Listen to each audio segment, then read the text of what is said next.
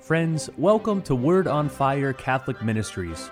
Word on Fire is an apostolate dedicated to the mission of evangelization, using media both old and new to share the faith on every continent and to facilitate an encounter with Christ and His Church.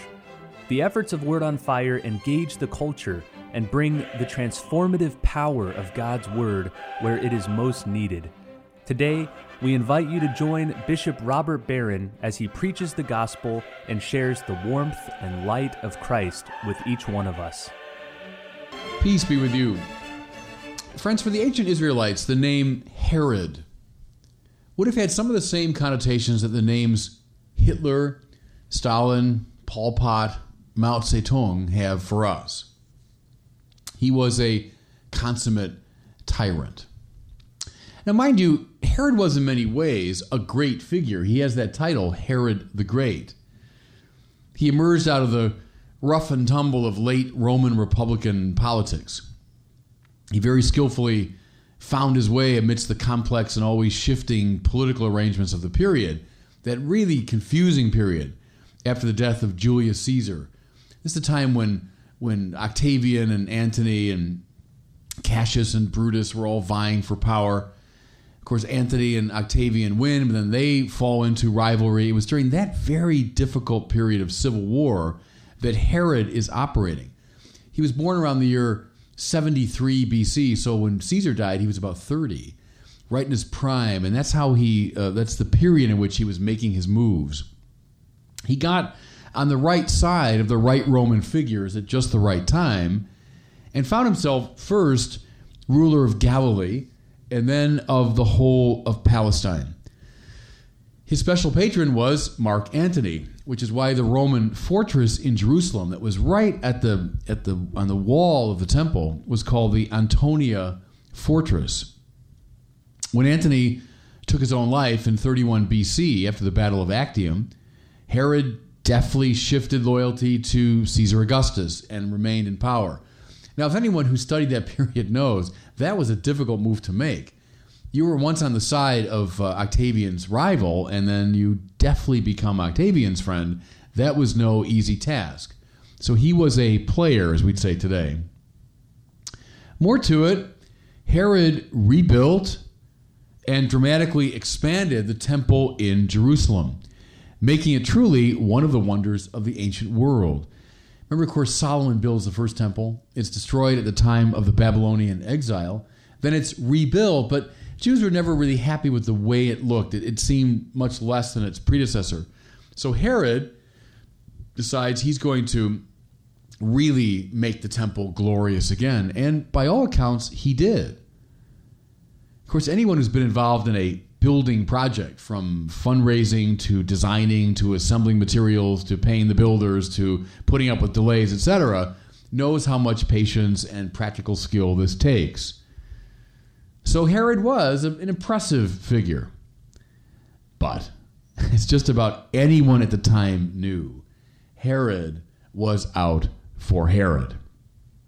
He was, sadly enough, a pretty typical politico of the time vain, ambitious, ruthless, willing to do pretty much whatever it took to remain in power.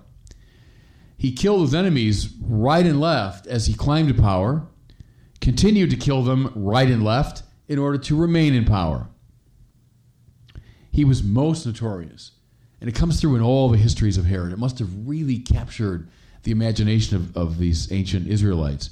He was most notorious for ordering the executions of three of his own sons, who he was convinced had conspired against him.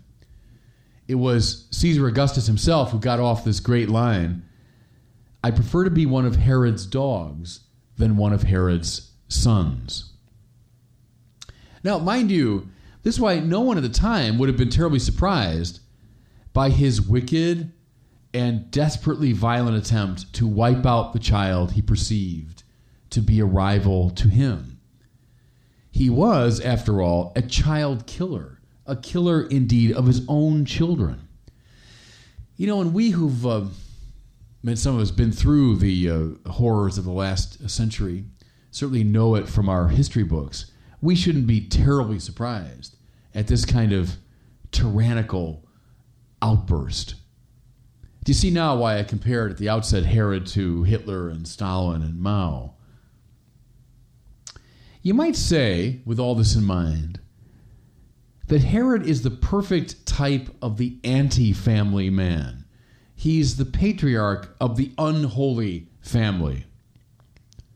And here I think is the point of this gospel for Holy Family Sunday.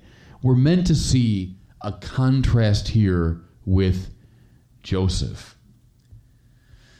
Herod's whole existence was conditioned by, predicated upon what was good for Herod. Joseph's whole existence and behavior are conditioned by obedience to the Word of God. See, and this will make all the difference. Herod is out for Herod. Joseph has transcended his own ego and listens to the Word of God. And so we hear an angel appears in a dream, tells him to go to Egypt. Well, he went. As I pointed out many times, travel in the ancient world was desperately difficult. This was not a matter of hopping a plane and heading off to Florida. This was an almost total uprooting of one's life.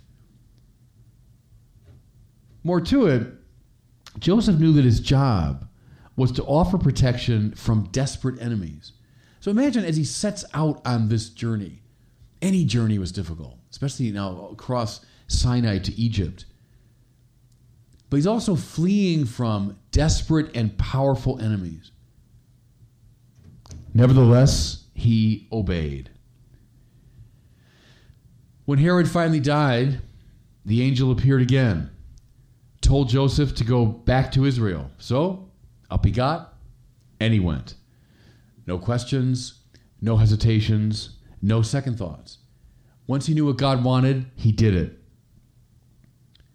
When he got to the region around Jerusalem in the south, he heard that Herod's son was in charge, and so Prompted by still another dream, he moved the family to Nazareth in Galilee. Hearing, obeying, protecting, his whole life determined by the will and purpose of God. And think, friends, for a second, by any worldly standard, Herod was a greater man than Joseph. More famous, richer, more powerful, more influential, etc. Who cares? See, the Bible says it over and over again. Who cares? What matters is not worldly fame, power, wealth. What matters is hearing the Word of God, obeying it, protecting those God gave us to protect. That's what makes a life holy. And it what makes it's what makes a family holy.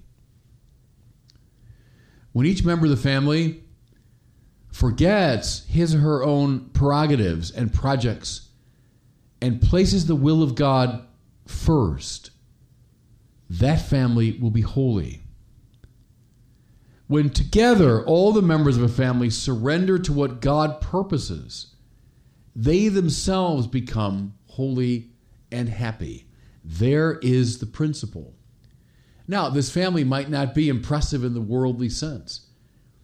Maybe the members of this family won't achieve the projects they imagined for themselves. Who cares? Who cares? If they listen together to the word of God, surrender themselves to it, they become holy and and happy. That's an implication of holiness, by the way. Herod loved Herod and his own ambition. And this led him, yes, even to murder his own children. Joseph loved God and God's purposes. And this led him to protect the Son of God and to become the patriarch of the Holy Family. Now, I know as I lay it out kind of abstractly like this, you say, yeah, but, you know, down through the ages, in this great battle between Herod and Joseph, between unholy families and holy families, doesn't it appear as though Herod and his type get the upper hand? doesn't it appear as though unholy families manage to outmaneuver and outflank and outperform holy families? Yep, that's the wisdom of the world. But the Bible keeps saying, take a closer look. Herod conspires to kill the Messiah. Look, using all the power at his disposal spies and armies and weapons. But God outfoxes him. In fact, Herod's wicked scheme actually leads to the fulfillment of God's promises. Because of Herod, Joseph and the Holy Family fled Egypt. And God had said through Hosea the prophet, Out of Egypt I have called my son. And the implicit threat of Herod's son, which led Joseph to take the family to Nazareth, led to the fulfillment of another prophecy. For it was written, He shall be called a Nazarene. The point here is simple and clear. Never give in to the temptation of thinking that unholy people, that unholy families carry the day. It might seem that way for a time. It might appear that way to the wise people of the world. But the Bible insists that in the grand scheme of things, according to the movements of God's mysterious providence, holiness, authentic holiness, will always outflank and outmaneuver wickedness. Through our holiness, our cooperation with God's grace, God is indeed working his purposes out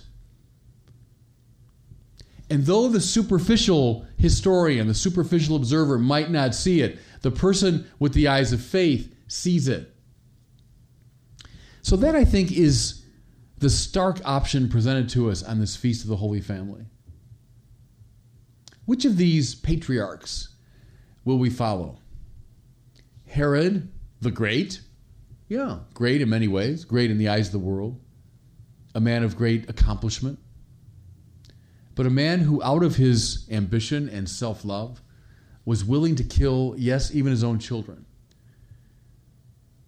Is that the model? Power, money, honor. Or is the model this simple Joseph?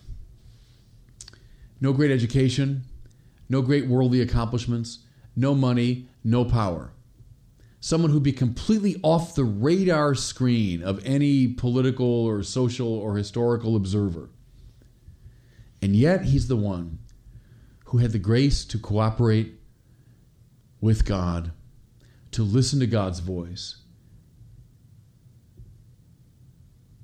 The message is it is Joseph, despite all superficial evidence to the contrary, who in fact outmaneuvers Herod. It's Joseph who becomes, through his obedience and cooperation, a great instrument of grace.